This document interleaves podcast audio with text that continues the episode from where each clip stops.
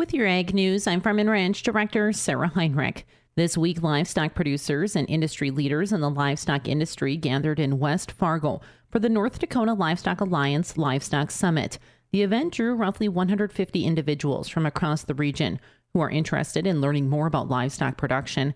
Adam Kraus of Supreme Pork in eastern South Dakota was a producer on a panel discussion. Having those conversations with, with my father, um, being a farmer and going off to college, and and uh, you know what do opportunities look like for, for the next generation to join the farm? They all look a little bit different on different farms, but um, through livestock and through me building a contract nursery barn, um, that was a great way for me to transition home, um, make my own wage, build build some equity on my own um, be my own boss for so to speak for, for a little bit of the day and, and be able to transition home and and uh, start having more of those conversations and, and become more involved.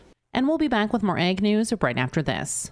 Don't let the snow get stuck in your truck beds or trailers. Haul more snow now, all while protecting your truck for later. Horn Plastic Super Slide Seamless Liners will give you that much needed protection you're looking for. The Super Slide Liners are high performing bed liners that help preserve your truck no matter what conditions you may run into. And right now, you can get your truck and trailer beds protected by calling today and scheduling your installation. So remember, let it slide with the Super Slide Liners from Horn Plastics. Go visit hornplastics.com for more information.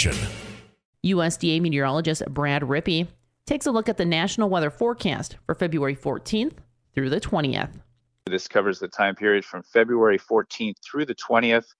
Looks like spring like conditions expected from the Mississippi Valley eastward, above normal temperatures there. It will be on the cold side in the west, extending to the Rockies and perhaps the high plains, with below normal temperatures expected in that part of the country. Meanwhile, with that pattern, almost the entire country expecting above normal precipitation from February 14th through 20th. Greatest likelihood of wet conditions extending from the northern Mississippi Delta into the eastern Corn Belt. The only area expecting to be drier than normal from the 14th through the 20th will be across Florida's peninsula. Spiro Stefanou, administrator of USDA's Economic Research Service, lists some of the farm production expenses that are expected to rise this year. Total expenses are projected to go up more than 4% in 2023. Interest expenses. Interest expenses are going up 22.4%. Their livestock and poultry purchases, those are expected to go up nearly 14%. And that's actually the biggest dollar increase livestock and poultry purchases. Labor costs are going up as well. With your Ag News, I'm Farm and Ranch Director Sarah Heinrich for the Growing Harvest Ag Network.